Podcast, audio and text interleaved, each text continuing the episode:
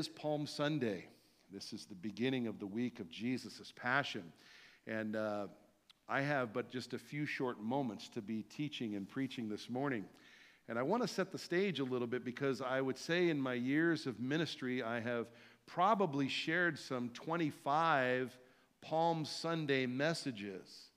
And so many of those messages in years past, I have focused on Jesus Christ declaring his messiahship on this particular day. For it is on this day that is the fulfillment of Daniel's prophecy out of Daniel chapter 9. It's one of the most accurate prophecies because there is a legitimate time frame associated with it. It equates out to 173,880 days. And on the day, the 173,880th day, Jesus orchestrated the events of that day and mounted a, the foal of a donkey that had not been ridden before and made his descent into the city of Jerusalem, into the temple courts area where the people declared, as Psalm 118 says, Hosanna, blessed is he who comes in the name of the Lord. Blessed is the Son of David, the King of Israel. And they declared his kingship. And so I focused on that for the inerrancy of the prophetic of Jesus Christ being Messiah. And as I began preparation, really a number of weeks ago, the Spirit of God began to stir me. And there's an interesting account because in the four gospel accounts, the earliest gospel account is the Gospel of Mark.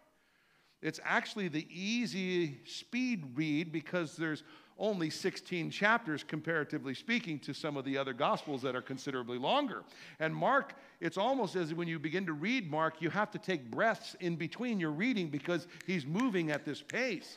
But there's some things that I think are very interesting in his account. And one of those things I want to draw our attention to today because I think it sheds light on how a group of people could go from one particular day on the 10th day of the month of Nisan, declaring this man Jesus to be the Son of God, Messiah, shepherd and king, to just a few short days from shouting, Hosanna, blessed is the Son of David, to shouting, Crucify him. We will not have this man as our king. How does that happen? How does that happen? I ask you this question and think of this as really the theme or the title of today's message. When expectations are unmet. In your life, how do you respond when what you are expecting, what you are believing, what you are hoping, and all your eggs are in that basket, and when you get an answer that is what you were not expecting. What is our natural response? Disappointment, anger, frustration. There's a whole spectrum depression, grief, sorrow, all kinds of things. And so today we'll look.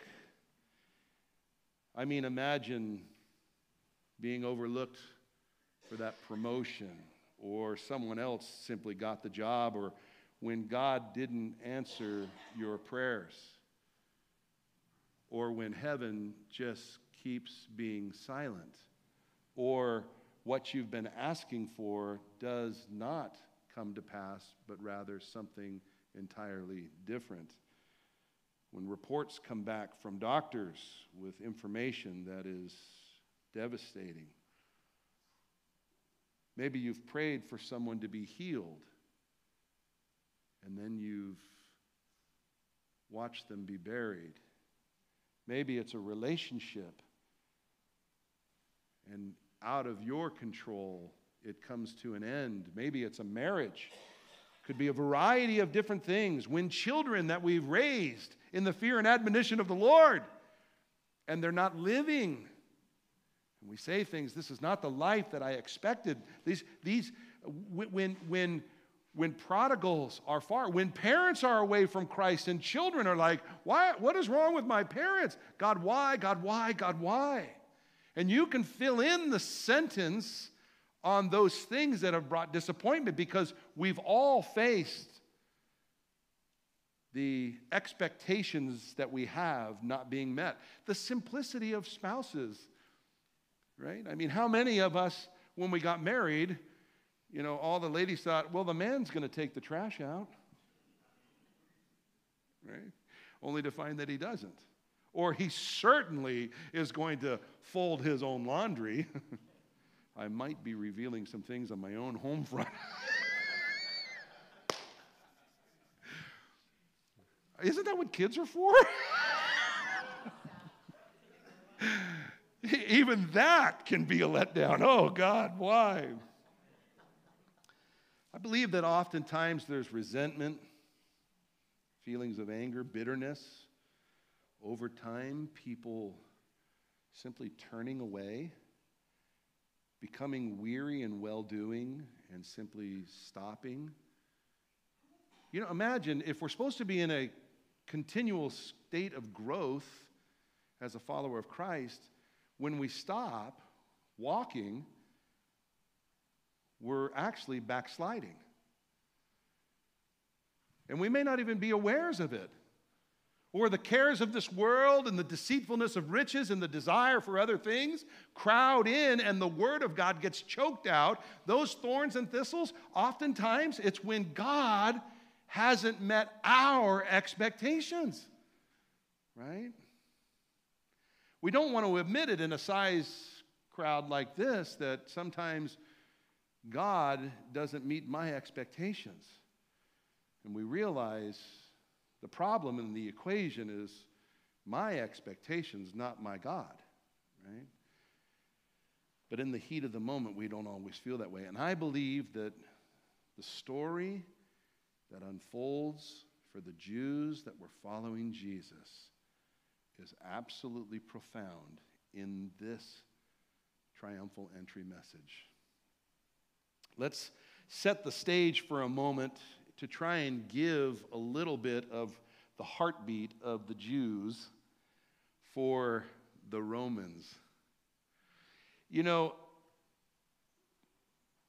not getting what one expects. The Jews have been waiting for the promised Messiah. The one prophet, like Moses, who would lead the people. They've been waiting for the summation of all things for, oh, at this point, a thousand years, many generations. This is their dream. Now then, it's interesting because in Genesis chapter 49, Jacob is blessing his 12 children. And his 12 children, as he comes to Judah, he, Judah is told there are kings in his loin, and there would be one whom would rule the people, and the scepter would not be removed from the tribe of Judah until Shiloh comes. Shiloh is another term the rabbis and the Talmud recognize as Messiah. The scepter of rule would not leave Judah until Messiah the prince or until Messiah, Shiloh, appears. Shiloh appears. And so they're waiting, and something amazing transpires, and the scepter is removed before they acknowledge Messiah has come. You see, the history of Israel, and I, I, it's tough for me to give the history of Israel in about six minutes, but I'm going to do my best. Uh, God established the nation, and then eventually there was a monarchy. So it went from a theocracy to a monarchy. The first king was Saul, a Benjamite. He was an untimely king. He was man's king, and he behaved like a man. So no king, the time of the judges, man's king, the time of Saul, then God's king, David. David is the successor of Saul. And then David's son Solomon takes the throne. And Solomon starts off pretty good, but he doesn't finish very well. Solomon's son Rehoboam, he is actually kind of terrible. And under his reign, the nation is divided into two. The northern 10 tribes, known as the House of Israel or the nation Israel, and then the two tribes in the south, Judah and Benjamin, become the House of Judah. And there's about 40 kings between the two 20 in the north and 19 in the south. And basically, none of the kings were good, except there were maybe six kings in the south that were good. Maybe eight, it's arguable nonetheless. That's like 20%. It's not good. And in 605, well, in 722 BC, the Assyrian army came in and completely brought into subjection and the obliteration of the northern tribes. And they are known to this day as the 10 lost tribes of Israel. Now, they're not lost. Can I get an amen? God knows exactly where they, they are. And there were some that were good that came to the south, and there were some in the south that weren't good and went to the north. And so there were people, even in the time of Jesus, when Mary and Joseph brought Jesus to be dedicated in the temple, Anna comes after Simeon, and Anna is of the tribe of Asher. So we know that she migrated down, and the book of Chronicles tells us these things. So, nonetheless, 722 BC, the north is eliminated. 605 BC, some 117 years later, some 120 years later, the southern tribes are taken into captivity under the Babylonian reign of Nebuchadnezzar. Nabopolassar, his dad in the Babylonian kingdom, had a son named Nebuchadnezzar, and Nebuchadnezzar was a military genius. He went down in the Battle of Carchemish, wins the Battle of Carchemish, completely obliterates the remainder of the Assyrians and takes Egypt, if you will, and on his way back, he ransacks Israel. And at that point, takes hostages, of which Daniel was one of them and 70 years captivity began. And then, after the 70 years of captivity, the Persians come in under Cyrus the Great, and Daniel, Daniel, this amazing man of God, is prime minister ultimately in the Babylonian kingdom because of some of the amazing things God does. And then he becomes the prime minister in the Persian kingdom as well. God's magnificent order of things. But the next empire is the Grecian Empire under Alexander the Great. And all the while, Israel is under military rule, but while they're under that military rule, which they didn't care for, they're still able to exercise their religious belief without any difficulty. Alexander the Great dies, he has four generals, and the empire is divided up. And Israel is like a buffer state in between the north which is Seleucus empire, and to the south, Ptolemy, his empire. Ptolemy, he allows them to have their religious practices continue. The Seleucids don't.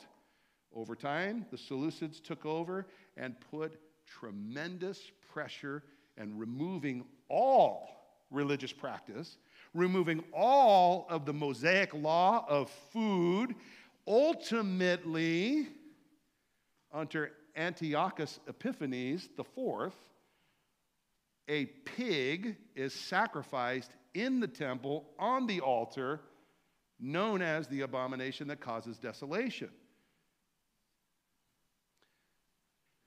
That began the Maccabean revolt. And if you want to have a little bit of history, read First Maccabees and Second Maccabees. You'll understand uh, uh, Matt Mattathias and his four sons in the rebellion, and they took back and rededicated the temple.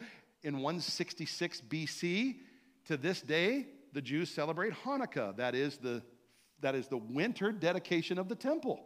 It's an amazing story and it's the history. But understand that the Jews, this entire time, they're in an oppressed state and they're waiting for their king.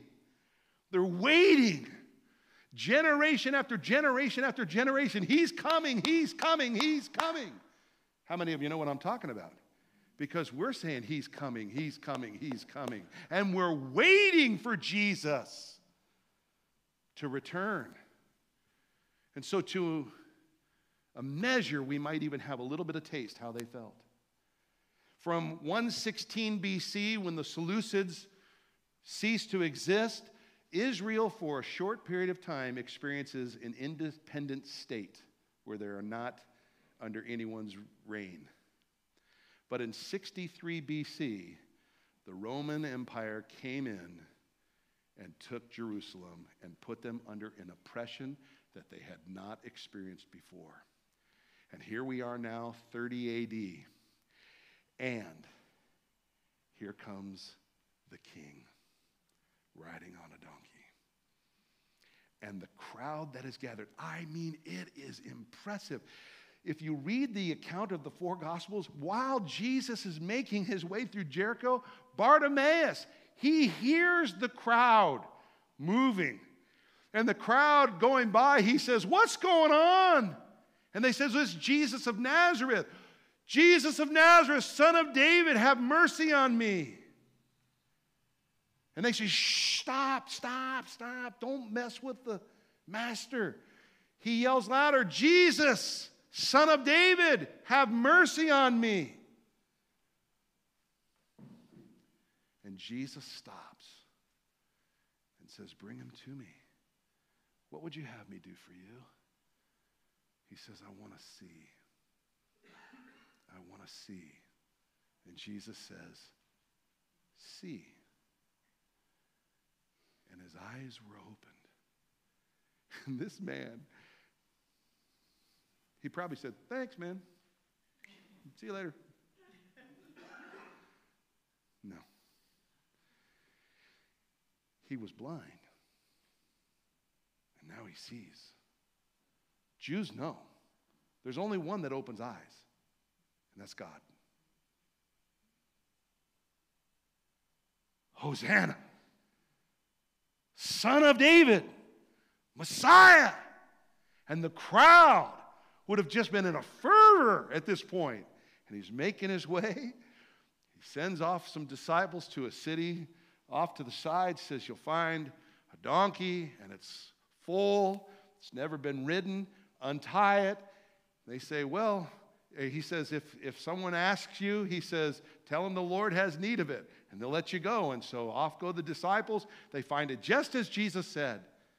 And some folks came out and said, Why are you untying the donkey? And they said, I mean, imagine that. You're stealing a donkey to them.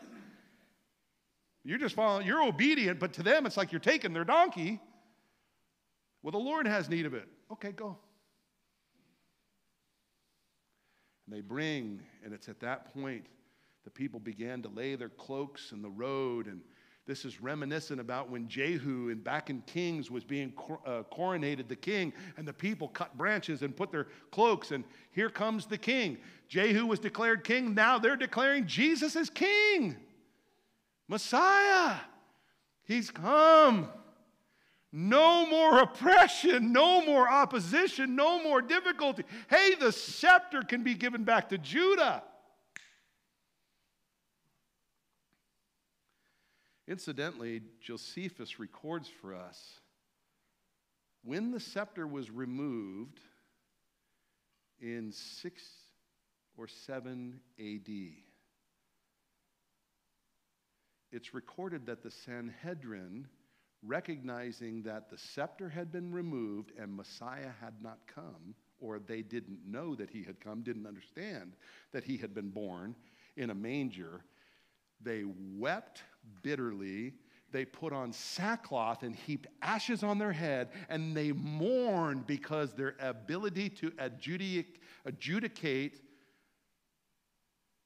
capital punishment and the death penalty had been taken from them and their conclusion, talk about expectation not being met, their conclusion was not that several years earlier when there was an entourage that came from Persia and a bunch of magi and a whole entourage came in that turned the city upside down and said, We're looking for the king of the Jews. They didn't remember that. What they concluded was God failed, God's promise failed.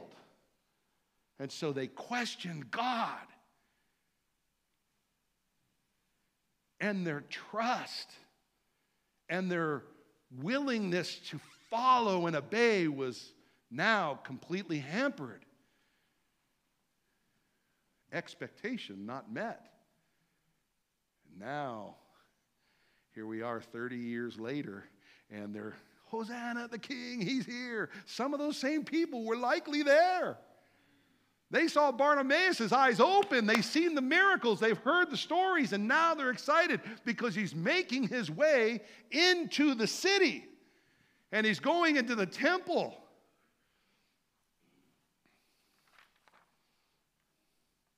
Let me read the account. It's 11 verses. It'll be on the screen behind us. Follow along with me. It says, Now, when, the, when they drew near to Jerusalem, to Bethphage and Bethany, at the Mount of Olives, he sent two of the disciples and said to them, Go into the village opposite you, and as soon as you have entered it, you will find a colt tied on which no one has sat. Loose it and bring it to me. And if anyone says to you, Why are you doing this? say, The Lord has need of it, and immediately he will send it here. So they went their way and found the colt tied by the door outside the street, or on the street, and they loosed it. But some of those who stood there said to them, Why are you, uh, What are you doing, loosing the colt? And they spoke to them just as Jesus had commanded. So they let him go. Then they brought the colt to Jesus and threw their clothes on it, and he sat on it. And many spread their clothes on the road, and others cut down leafy branches from the trees and spread them on the road. Then those who went before and those who followed, crying out, Hosanna! Blessed is he who comes in the name of the Lord. Blessed is the kingdom of our father David that comes in the name of the Lord. Hosanna in the highest. And the other gospel account would even say they declared, King of the Jews. King. This is certainly quoting Psalm 118, and the declaration is Messiah the Prince, the King has come. Verse 11 tells us, And Jesus went into Jerusalem and into the temple. And so when he had looked around at all things, as the hour was already late, he went out to Bethany with the twelve. now, if you read Matthew's account and you read Luke's account, they just go sequentially into the next event that was significant, which is Jesus went into the temple and drove out those money changers and turned the tables over, and there was, there was quite a little stir. But Mark tells us that wasn't that day, that's the next day. When he got in there, he looked around. And it was late. Let's go. Now, I pause here for a moment because this is profound to me. They have been waiting for their king for literally, most recent, 100 years. They've been waiting now 1,000 years as a nation. Their expectation, the hype, everything, Bartimaeus' eyes. I mean, the king is coming, this triumphal entry. There's a crowd, they're declaring king. The Pharisees have showed up and said to Jesus, You got to stop your people. And he says, Not today. For if today the people are silent, the very rocks will cry out. For it was on this day that he would be declared Messiah, Prince, according to the prophet Daniel in Daniel chapter 9 and the prophecy that was there. He said, If you had known this thy day, but because you've missed it, blindness in part is coming upon you. And Jesus wept for Jerusalem. This, they're waiting. And I, Jesus comes in, pomp and circumstances behind him, noise, a stir. He doesn't go to the Roman guard and start a rebellion. He doesn't, he, he doesn't even give a stirring speech. He does nothing. Expectations not met.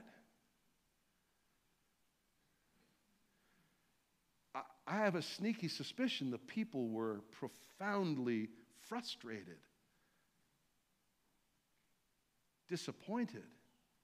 So much so that in very short order, they went from saying king Messiah, hallelujah, to crucify this cat, we will not have him as our king.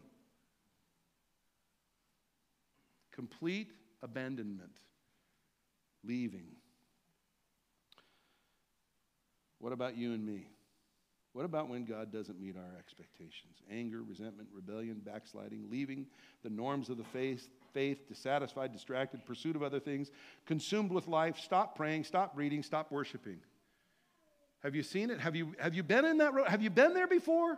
Where you just like, ah, I'm kind of like done. It's like Peter, well, we thought, but I'm going fishing. We thought he was the one, but I'm going fishing.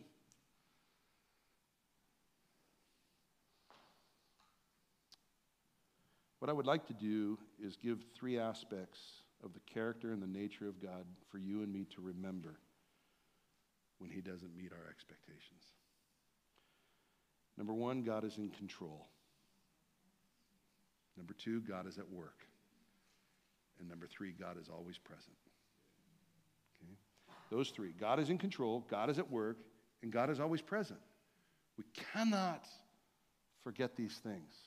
I'm going to I'm going to break these down quickly for you. God is in control.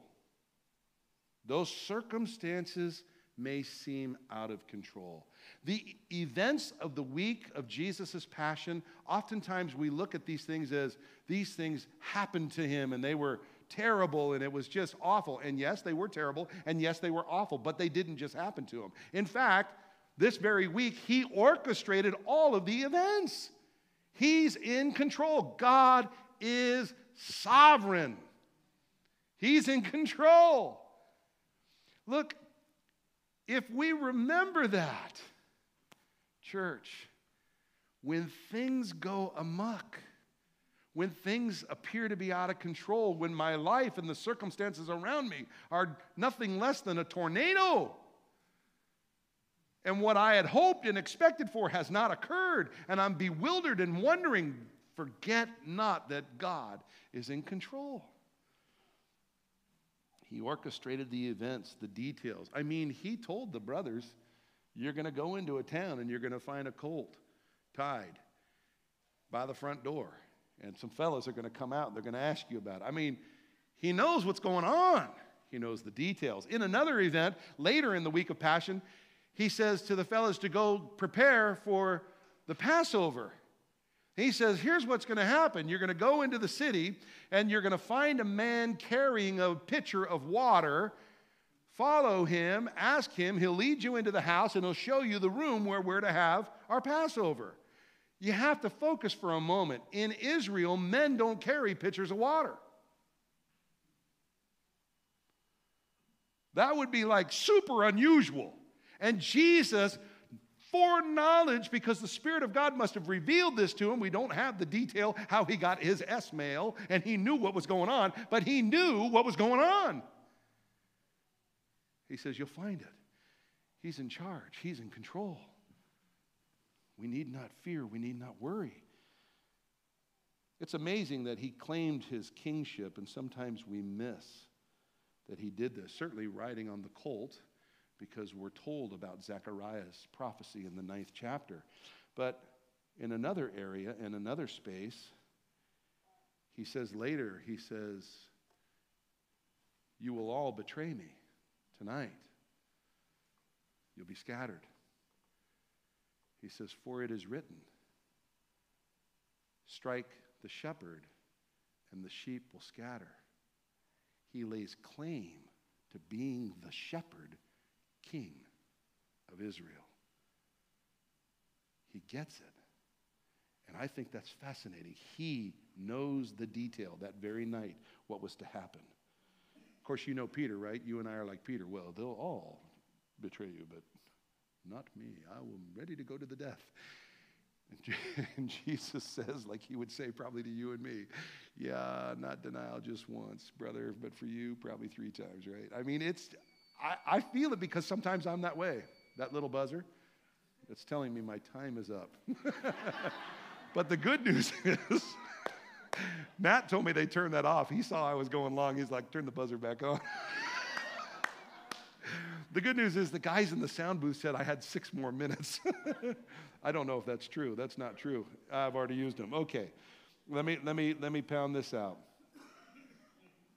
Jesus knew the minute details. Okay, number two, God is at work. He healed the eyes of Bartimaeus. He's working. Even though it doesn't seem like he's doing something, all of a sudden, here's a, a person who has a need, and he meets the need. Because there was a request, and he met the need. He says, The rocks will cry out. He's working, though they couldn't see what the work was. The work was he was fulfilling the prophecy. He knew the timeline, he had the detail. And so he's working and he came and he fulfilled to the T. I love John chapter 5 and verse 17 because Jesus says to the people, He says, My Father is working, and He's been working up till now. I too am working. He tells us that the Father is at work. He's working. Your Father, your gracious Heavenly Father, He's working right now. He never sleeps, He never slumbers. And Jesus reminds us, He says, I too am working. And Jesus is at work. He says, I go to prepare a place for you. He's working. And finally, God is always present, though He may not be seen. Jesus to the Romans was probably on that day largely unnoticed, yet He was present. He, th- he bore no threat to those that were in charge. He didn't come with weapons. He didn't come really with an army to fight. He is no threat to the Romans, so he is largely unnoticed in the scheme of things. And yet he is fully present. He's mostly unseen and yet present. Unseen amidst the crowd. He may be unseen in our midst but he is definitively here. He said, Where two or three are gathered in my name, there I am. Praise God. He might be presently quiet, but he is present. In your life and in your circumstances, heaven might seem quiet. Heaven might seem closed, door closed, windows closed, but it does not it does not indicate that he is not here. He said, Lo, I am with you. Lo, I am with you, even unto the end of the age. He said, I will not leave you nor forsake you. Hallelujah. He is present. So, Pastor Matt, come. Let me conclude with this and give opportunity. When God doesn't meet our expectations, let us trust Him and remain steadfast in faith and in hope. God is in control. Romans 8:28 says, all things are working together for the good. God is good. Every good and perfect gift flows from the Father of lights. God is at work. My Father has been working, and I too am working. Let's remember this and God is always present. I love John 14, verses 16 through 18. And I will pray the Father, and he will give you another helper, that he may abide with you forever. God the Spirit, if your faith is in Jesus Christ today, you have received the redemptive work of Christ from the cross where he shed his blood and died a substitutionary death. If you are trusting in Jesus, the Spirit of God has taken up residence in you, and He will be with you forever. Forever. We are not alone. Hallelujah. The Spirit of truth, whom the world cannot receive because it neither sees Him nor knows Him. But you know Him, for He dwells with you, and He will be in you, Jesus said to His disciples. And then He said, I will not leave you as orphans. I will come again. I will come again. Jesus is coming. Let us remember when God doesn't meet our expectations, these three things God, God, God. He is at work, He is present, and He is, without a doubt, in control. Amen. Amen. The Lord bless you and keep you, and let's keep Jesus right in the forefront of our sights. Amen. Amen.